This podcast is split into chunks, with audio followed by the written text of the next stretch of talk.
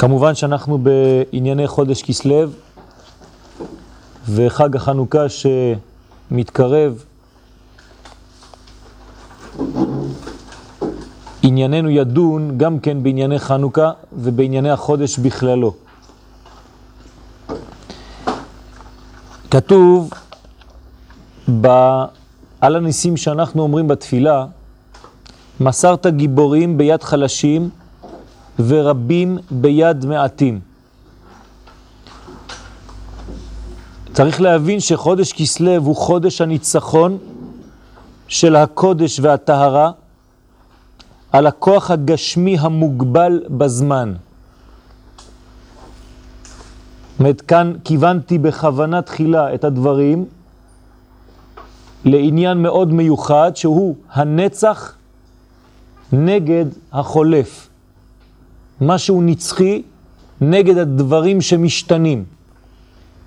לומר שהניצחון של חנוכה זה לא רק ניצחון צבאי ולא רק נס, כמו שאנחנו חושבים, אלא הרובד הוא יותר עמוק, יש כאן ניצחון של הנצחיות, של נצח ישראל, נגד, כן, על הדברים שהם חולפים ומשתנים בעולם שלנו. כלומר, יש כאן ניצחון הרבה יותר עמוק, והוא נצח של עקביות, של דבר שיש לו בסיס והוא חזק וממשיך, על דברים שהם יותר חלשים ולפעמים כן נמצאים, לפעמים לא נמצאים.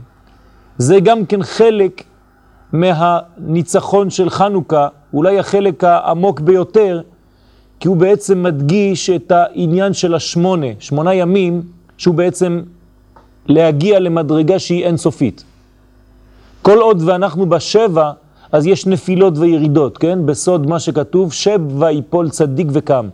אפשר לפעול בעולם הזה, כן? שבע פעמים. שבע זה אומר כל הנפילות. אבל יש נפילות ועליות. כשמגיעים למספר שמונה, אין כבר נפילות ועליות, בגלל שהכל שם בצורה עקבית וממשיכה, בצורה נצחית. הגענו לנצח, זה הניצחון האמיתי, הנצחיות שבדבר. וזה בעצם חלק, פן אחד, מהניצחון של חנוכה. הניצחון הוא מבחינת הנצח. כלומר, ניצחון אמיתי הוא ניצחון שאין לו סיום. ניצחון לדורות. לא שמנצחים חלק אחד ואחר כך נופלים. זה ניצחון שהוא ממשיך. חודש כסלו משדר כוח של התמדה, מלשון תמיד, וגבורה שהיא נשאבת מן הקודש העליון והאמונה. הקודש העליון זה בעצם ספירת החוכמה, קודש.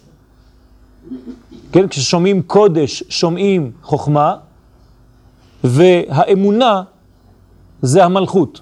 המלכות נקראת אמונה.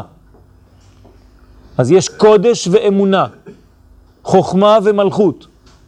קודש זה שורש, ואמונה זה ביצוע, זה לחיות את הדבר, לממש את הדבר בחיים שלנו כאן, בפועל.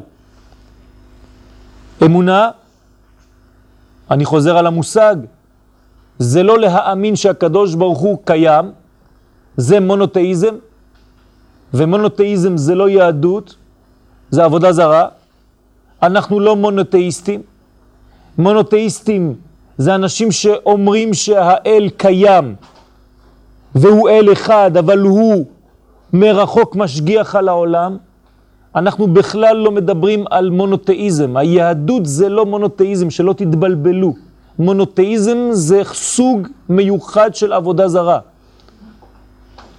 אנחנו מאמינים שהאל, לא רק שהוא ברא את העולם, והוא אחד ומיוחד ויחיד, אלא הוא גם, הוא גם כן משפיע וחי את העולם הזה. זאת אומרת, אנחנו חיים את האלוקות דרכנו. זה לא מונותאיזם, זה משהו אחר. זה נקרא סוד האמונה והייחוד.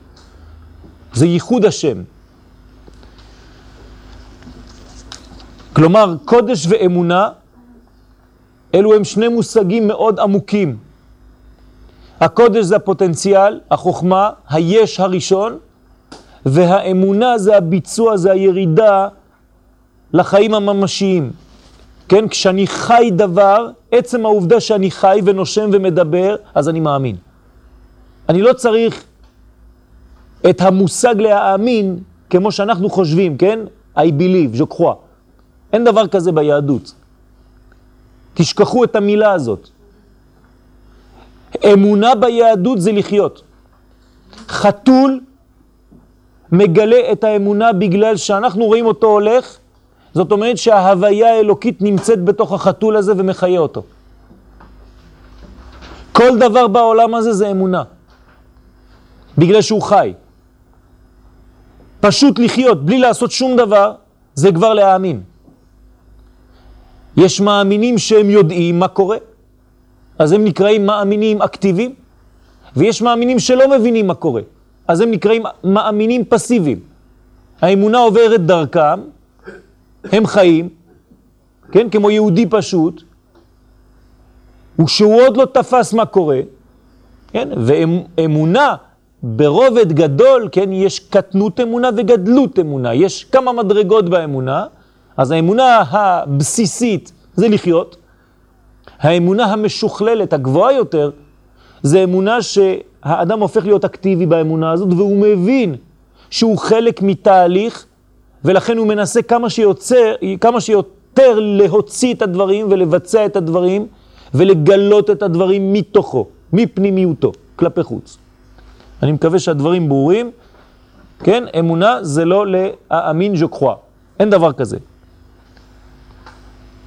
חודש כסלו הוא זרימה של נצחיות אלוקית בחיי שעה. כן? הנצח שזורם בחולף, במה שמשתנה. דבר שהוא בלתי שינוי, שיורד לעולם הזה שהוא עולם של שינוי. אמרנו בזמנו זה דומה לשבת. שבת שהוא בא מהעולם הבא, מבית גנזיו של הקדוש ברוך הוא, ויורד לעולם הזה שהוא עולם של שינויים. איך יכול להיות דבר כזה ששבת יורדת לעולם הזה ומתחברת לעולם הזה של שינויים? זה הסוד של נשמה שיורדת בתוך גוף, זה אותו דבר. איך גוף יכול להגביל, לתת גבול לנשמה שהיא אלוקית, אינסופית, רוחנית? זה סוד גדול. זה הסוד של היהדות, שהנצח יורד לעולם החולף, לעולם שמשתנה. זה חנוכה. בגלל זה אנחנו מדליקים את המנורה של חנוכה למטה. לפי הקבלה, שבעה טפחים מהרצפה. כדי שהתנועה בה אני מדליק את הנר תהיה תנועה שהיא יורדת, ולא תנועה שהיא עולה. המנורה צריכה להיות הרבה יותר נמוכה ממני. כי אני צריך להביא את האור שהוא בא מלמעלה כביכול, ולהוריד אותו כלפי מטה, לעולם התחתון הזה, ובחלק התחתון של העולם.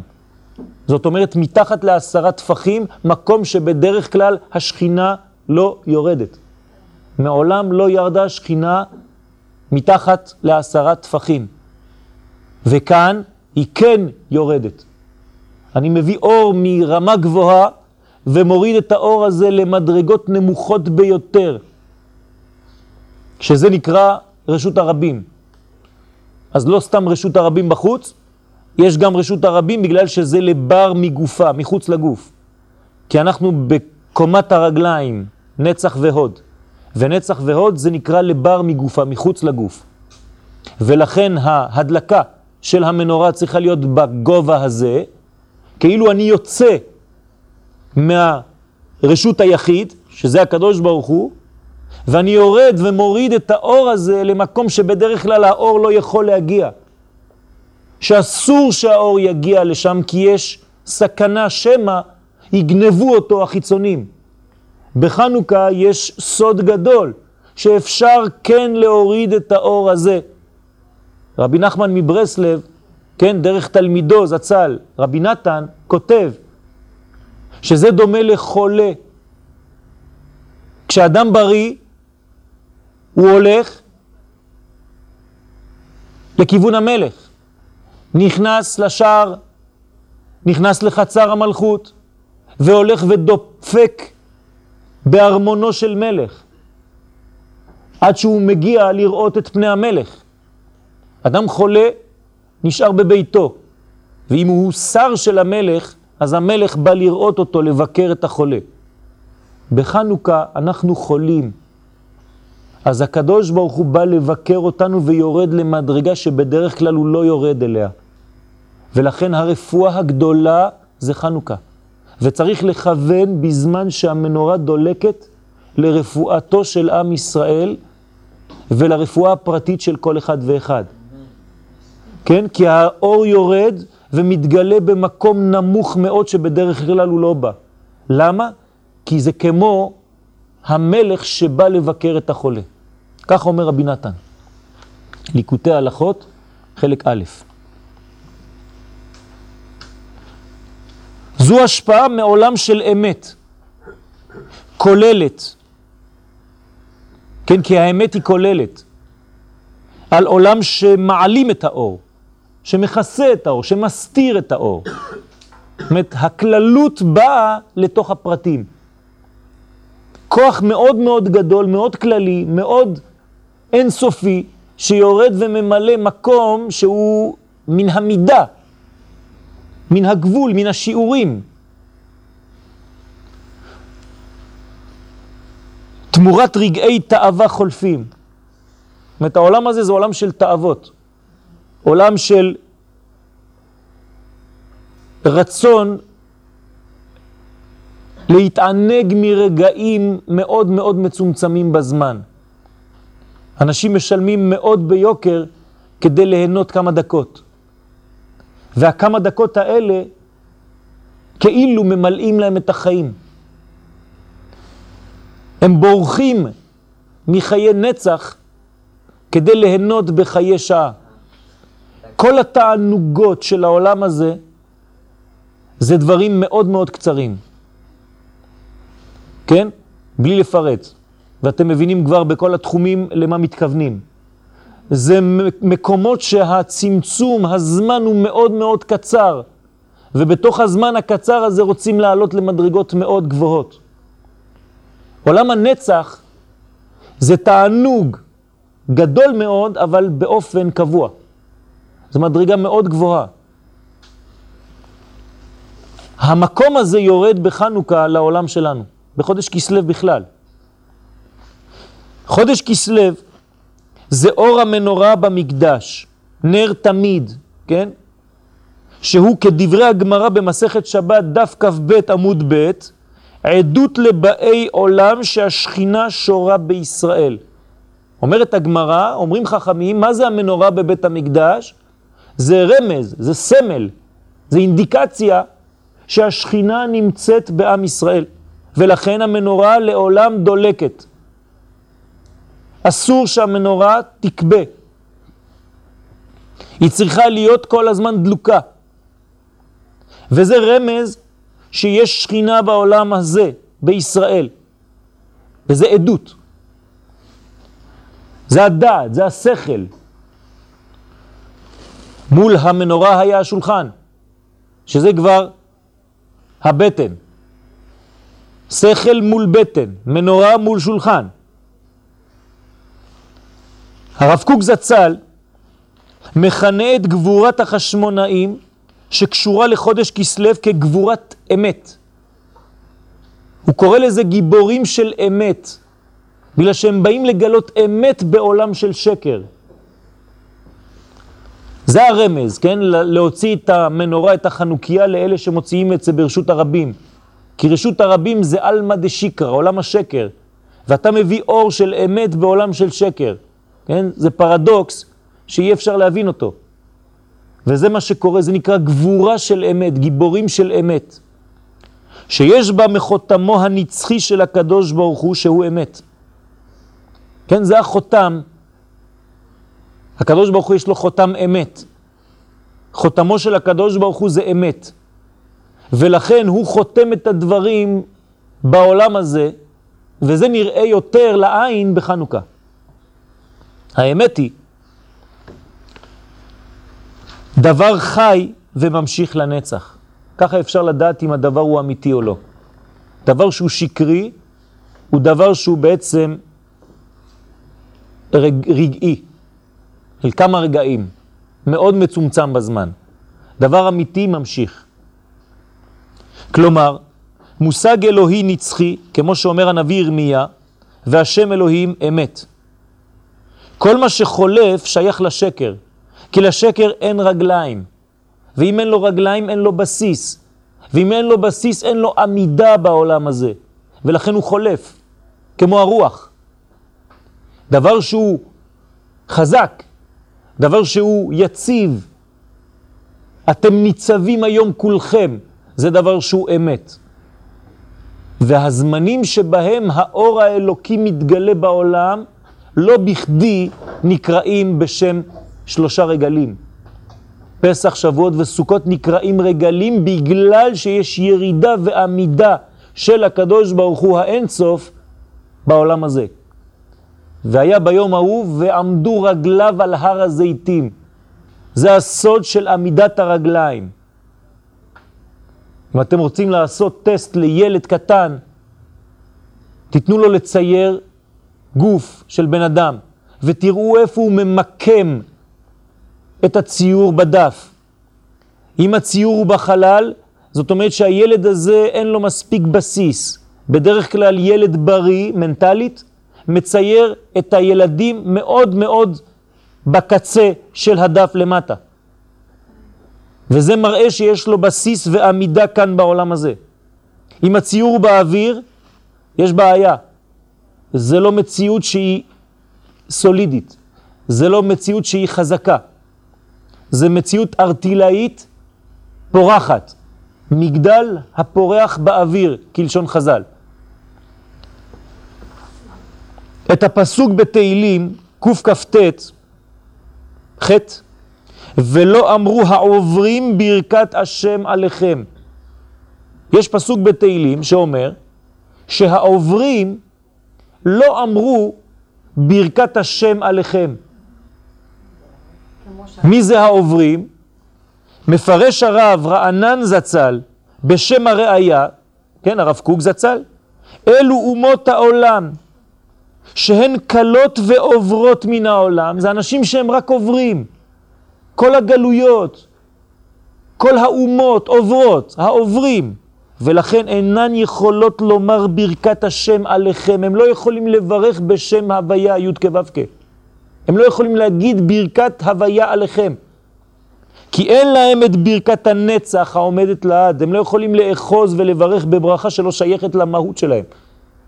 את עם ישראל יכול לברך את חברו, אחד את השני, בשם הוויה. למה? בגלל ששם הוויה ואנחנו זה חטיבה אחת. קודשא בריחו, ואורייתא וישראל חד. הכל דבר אחד. עם ישראל שקשור לנצח יכול לאחוז, לאחוז בנצח ולברך עם הנצח את הפרטים. אתם איתי או שאני מדבר לבד? חודש כסלו משדר אמת, הדבוקה באלוהים חיים, נצחית וקיימת לעד. כן, אני מדגיש בתור הראשון הזה את הנצח לעומת החולף. וזו ברכת החנוכה וזו האורה של חנוכה, שהנצח יורד לעולם של שינויים. לעומתה, יוון וכל חילותיה, כן, כל האינפורמציה של יוון, מה זה? פסו וחלפו מן העולם כלא היו. אין כלום, לא נשאר כלום. כן? כוחו של חודש כסלו מבטא גם, מתבטא גם ביכולת לקבץ ריבוי של שיטות וכיוונים אל מקום אחד. זה לא רק דבר אחד, אלא זה כמה שיטות. אל תגיד שאתה צודק והוא לא. אלא הוא רואה את האור בצורה כזו, ואתה רואה את האור בצורה כזו, ולכן נרות חנוכה אסור שיהיו כמו אבוקה. מה זה אבוקה? כולם יחד, אסור. צריך שיהיה רווח בין נר לנר, שלא ייראה כאבוקה. כי אם זה נראה כמו אבוקה, זה אומר שהכל הוא אש אחד, וזה לא נכון. זה אש אחת באמת, אבל כל אחד עם האש הפרטית שלו. זה הסוד של חנוכה. זאת אומרת, אנחנו חוזרים לאותו עניין. זה אור אלוקי, אבל בעולם של ריבוי ופיצול. מקום אחד שכולל את כולם. איחוד כל הנרות הקטנים לאור אחד גדול. בחנוכה מברכים להדליק נר, ולא להדליק נרות. כל אחד והנר שלו זה נר אחד, אבל זה בעולם של נרות. זה, זה, אתם, יש פרדוקס והוא בנוי על חוכמה גדולה. כן, דרך אגב, אם אנחנו כבר כאן, הספרדים לא מברכים להדליק נר של חנוכה, אלא להדליק, אלא להדליק נר חנוכה. כי ראשי תיבות צריך להיות נחל. כן, להדליק נר חנוכה נחל. נחל זה שם קדוש שיוצא מפסוקים מיוחדים, כן? והשם הזה צריך להופיע בראשי תיבות, ומי שיכול לכוון זה כוונה פשוטה שאפשר לעשות אותה, כשאומרים להדליק נר חנוכה, לכוון בראש שלו נחל. כן? סליחה? להדליק.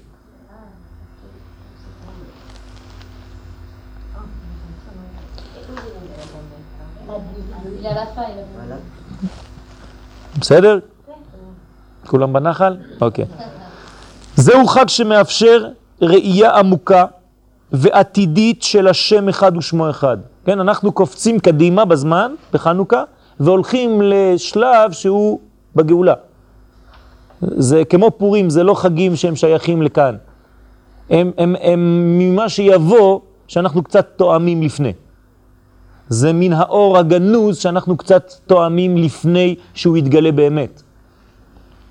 אתם מרגישים את האווירה המיוחדת שבחנוכה, כן? האווירה הזאת זה כלום. זה רק חלק ממה שאנחנו נרגיש כשתהיה הגאולה. אנחנו נרגיש תמיד במצב כזה, של, של אור כזה שממלא את הכל. זה לא סתם חוויה משפחתית, כן? זה רק תוצאה חיצונית של הדבר. זה גם חשוב. אבל זה בא ונובע ממקום הרבה יותר פנימי, הרבה יותר עמוק. זה בגלל שזה נובע מהנחל העליון הזה, מהקודש מלמעלה. הנרות הללו קודש הם. כן, רק לשמוע את מה שאנחנו אומרים זה כבר מפחיד. נרות שנקראים קודש, קודש זה הקדוש ברוך הוא, קודשא בריחו, נקרא קודש. הנרות הללו קודש הם, אין לנו רשות להשתמש בהם, אלא לראותם בלבד, כדי להודות לשמך.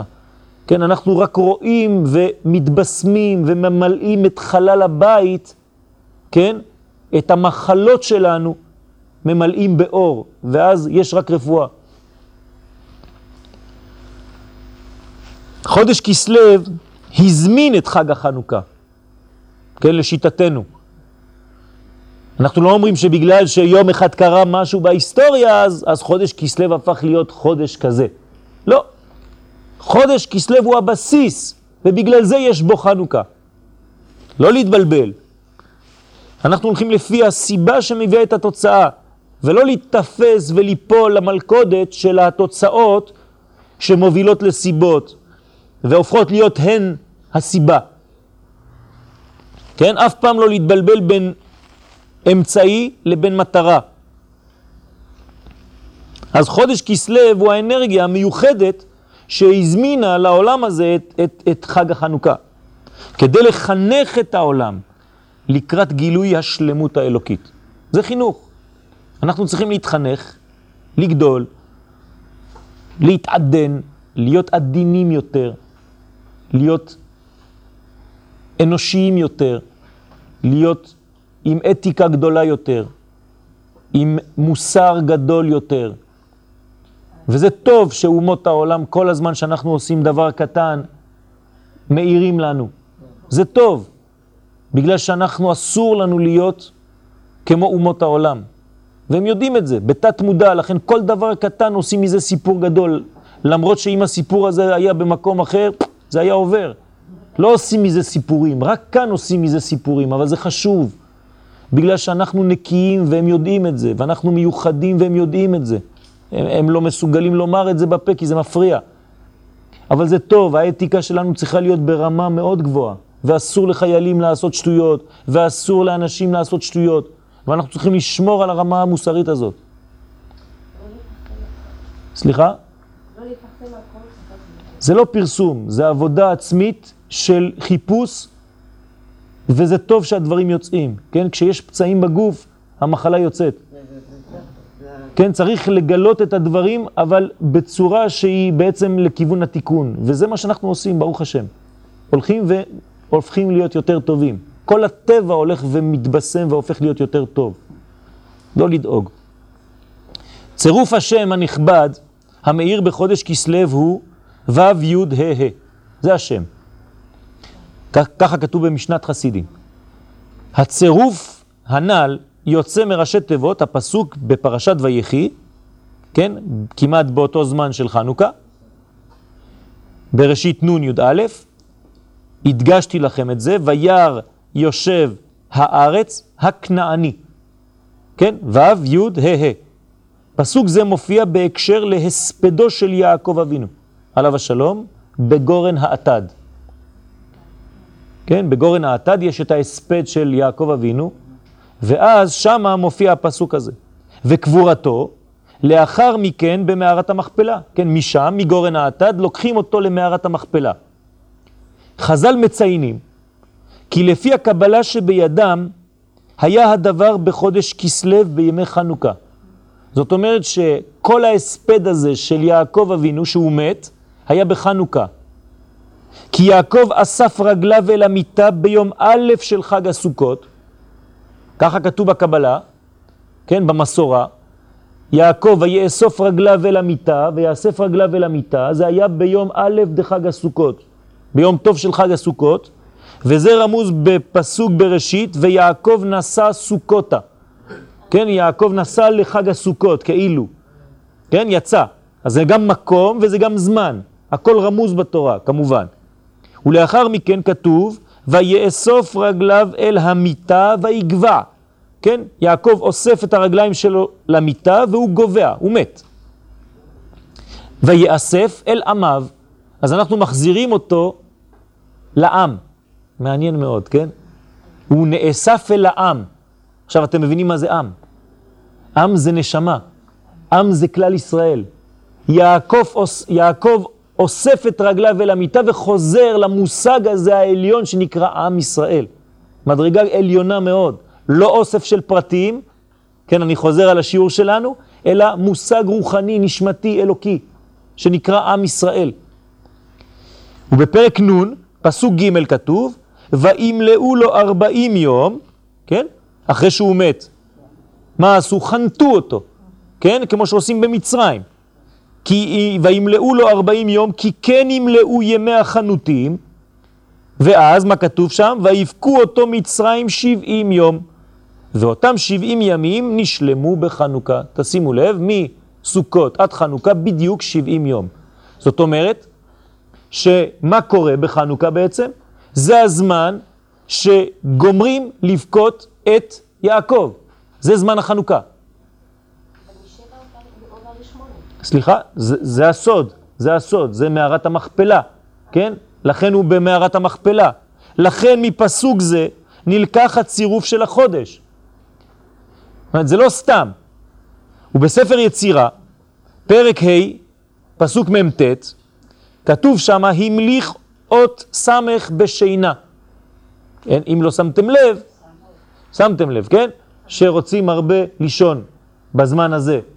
יש חשק גדול לישון. כן, כי זה ככה, הכוח של האנרגיה של החודש זה לישון הרבה. וזה עוד סמך, כן? כמו סומי. וקשר לו כתר, זה סם נלה, סום נולה, כן? סמך, זה סממנים. וצרפן זה בזה, וצר בהם קשת בעולם, כן, כל זה ציטוט מספר יצירה. קשת זה המזל של החודש בעולם, וכסלב בשנה זה הזמן, וקיבה, כן, בנפש זכר ונקבה. זאת יש מיקום לחנוכה בכל דבר, גם חלק מהגוף, גם זמן, גם מקום, גם אנרגיה מיוחדת, כן? כל הדברים האלה, סימנים, אותיות, מה יש בחודש כסלו. לפי כל הדברים האלה, הנתונים האלה, הרופאים יודעים שבחודש הזה יש כוח מיוחד בעניין הזה של הקיבה, כן? אסתומה, כן? אצטומקה, אומרים בלשון ישנה בעברית, כן? ולכן צריך גם כן לדעת את כל התמורות האלה. בדף נ"ב כתוב שם, בספר יצירה, המליך אות ג', יש עוד אות, חוץ מהסמך שהיא בשינה, יש עוד ג' וקשר לכתר וצר בו צדק בעולם, יש לו מזל, כוכב, כוכב שנקרא צדק, כן? ויום שני בשנה, כן? זאת אומרת, כל העניינים, כבר דיברנו אולי על הדבר הזה, שבוע שעבר בצרפתית, למי שהיה, שיום, ימי שני בחודש הזה הם הימים הכי רלוונטיים. כל הדברים הגדולים יהיו בימי שני. כן? בחודש הזה. כן? כי יש לו אנרגיה מיוחדת, אני לא נכנס עכשיו לפרטים, אבל זה כל הכוח של הכסלב. השני זה לשון שינוי, ושם דווקא צריך להביא אור גדול ותיקונים גדולים. לכן התיקונים הגדולים של החודש נעשים ביום שני. ולכן המקובלים עושים את התפילות הגדולות בחודש הזה דווקא בימי שני. אותיות חודש כסלב, כן, עם, עם מה שאמרנו, אז אנחנו מצרפים עכשיו את שתי האותיות, סמך וג', כן, סג. באמצעות האות סמך נברא מזל קשת, כן, קשת, שזה בעצם איזון. מה זה קשת? קשת זה כל הצבעים, נכון? וזה בעצם איזון בעולם. מתי הופיע הקשת בעולם בפעם הראשונה? כשהקדוש ברוך הוא נשבע שלא יהיה יותר מבול. זאת אומרת שהמבול זה חורבן העולם, קשת זה איזון נגד חורבן העולם, זה תרופה. זאת אומרת שחנוכה מופיע בו מזל קשת, שזה בעצם איזון של כל המחלות של העולם. לכן בחודש הזה ניתן לשפר ולתקן דברים שבדרך כלל קשה לתקן אותם.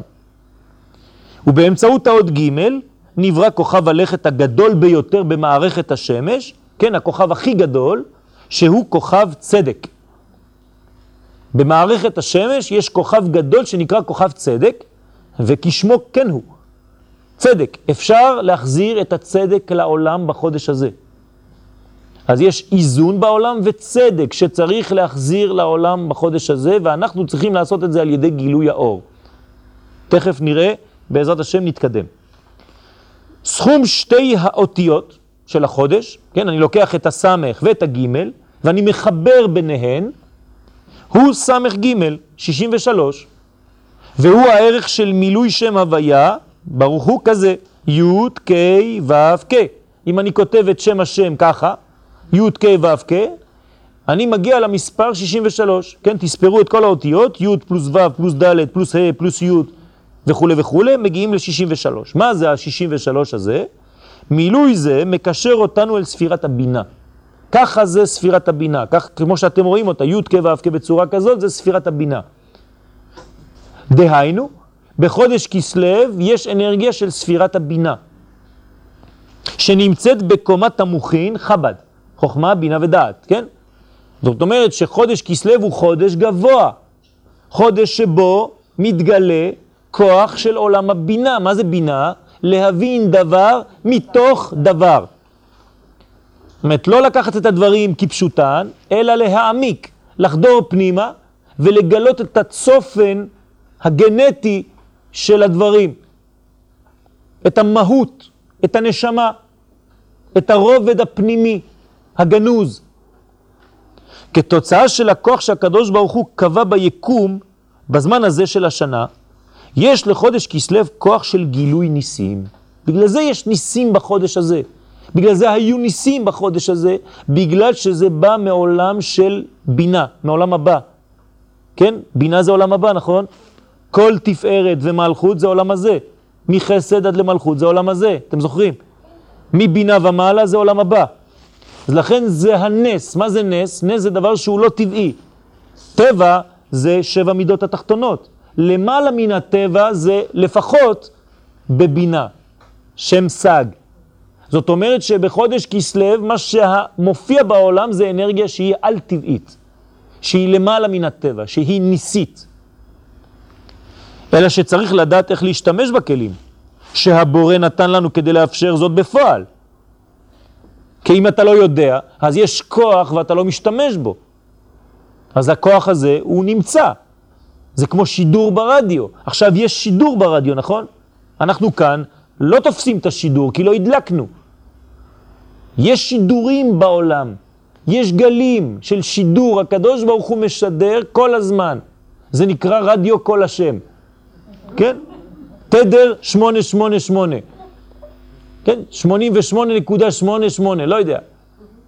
מי שמדליק את הרדיו הרוחני הזה, הוא שומע כל הזמן את כל השם. זה מה שכתוב בגמרא, בכל יום ויום יוצאת בת קול ואומרת, מה זה בת קול הזאת? זה רדיו, רוחני, כן? שהאור של הקדוש ברוך הוא משדר מסר כל שנייה ושנייה. מי שתופס את התחנה הזאת, הוא שומע את כל מה שקורה שם. מי שלא יודע, אין לו את הכלים, אז אין לו טרנזיסטור. אז מה הוא עושה? הוא מחכה שיגידו לו, שמענו בחדשות. זה מה שקורה עם האנשים שיודעים, כן? בדרך כלל אלה שמתקשרים, שמחוברים למקום הזה, הם שומעים. ואז כל הזמן יוצא לך, שמעת מה אמרו המקובלים? שמעת מה אמרו החכמים? היום ככה? מאיפה הם יודעים? מה, יש להם רדיו מיוחד שאין לאחרים? כן. האנטנה של הרדיו הזה זה מלך המשיח. כן? מלך המשיח זה רק אנטנה. לקבל את השידור. זה מה שעשו החשמונאים. החשמונאים ידעו, הם בגדר שמונה, חשמונה. כן? השם שלהם בנוי משמונה. אז הם כבר שומעים את השידור הזה, את התדר הזה כל יום. ולכן קראו להם החשמונאים, זה מה שהם עשו. ובזה הייתה שליטה על מלכות יוון, שהיא ענקית. איך יכולים לשלוט על תרבות, על אומה כל כך גדולה כמו יוון? כמה קבוצה של כמה אנשים, איך אפשר? דבר שהוא נגד ההיגיון והטבע. ספירת הבינה מאפשרת למוח לשלוט על החומר בחודש כסלו. זה שליטה של המוח על החומר. החודש הזה. כן, צריך לפעול עם המוח, לשלוט על החומר. מאוד מאוד חשוב. זה, ואפשר לעשות את זה, כן? צריך ללמוד איך. לאט לאט. חוכמת ישראל גברה על חוכמת יוון, שמושכת רק לתאוות הגוף. ולכן, למה מושך הגוף בחודש כסלו? לישון. למה? כדי שתירדם, לך, תעשה דודו ותשכח, יש הרבה אנרגיה בעולם, אל, ת, אל תתפוס אותה. אז היצר הרע, מה עושה? הוא מרדים אותך, הוא מכניס אותך למדרגה של תרדמה, ואתה שוקע בחודש שכיף בו לישון, והזמן עובר, ועוד מעט עוד שבועיים חנוכה, וכבר חצי חודש עבר, ואתה לא יודע מה עשית. אומרת, יש יצר הרע גדול מאוד, בגלל שיש אור גדול מאוד. למרות האשליה שהיא משדרת כאילו הייתה רוחנית מאוד, זה יוון. יוון, כשאתה מסתכל על היוונים, אתה אומר, פשש, הפילוסופים זה אנשים גדולים מאוד. כן? אז אני לא רוצה לזלזל בפילוסופים, כן? אבל אני לא כל כך מסכים עם זה. זה אנשים שהם מאוד מאוד מאוד בשמיים, מאוד, ולכן הם בכלל לא בארץ, זה הבעיה. כן? יש ניתוק. זה הפך מהיהדות. זה שימוש במושגים רוחניים לצורך הגוף. כן, זה למשוך את האותיות של היוד שיורדת לוו ויורדת לנון, יוון. כן, משיכת אורות, חז ושלום. אז אתה מסתכל עליהם, והם בעצם משתמשים בחוכמת השם כאילו, כדי להראות את עצמם כן, במדרגה גבוהה מאוד. מאיפה אנחנו רואים שהדבר הוא לא נובע מהקדוש ברוך הוא, שהוא נובע מהקליפה? שבדרך כלל הפילוסופים הם פסימיים. אם הם היו אופטימיים, בסוף היית יודע שזה בא מהקדושה. בדרך כלל, השורה האחרונה זה פסימיות, הם לא מאמינים לו באדם, האדם הוא מלוכלך, העולם הזה הוא מלוכלך, כן, הכל מגעיל כאן, הפך מהתורה. אצלנו היצר הרע הוא לא בתוך האדם, הוא בחוץ. תשימו לב, היצר הרע לעולם לא נמצא באדם. תשכחו את הדבר הזה. זה טעות. היצר הרע הוא נמצא בחוץ והוא מנסה להיכנס. מה שיש בתוך האדם, בפנימיותו זה רק קודש. אלוהי נשמה שנתת בי טהורה היא.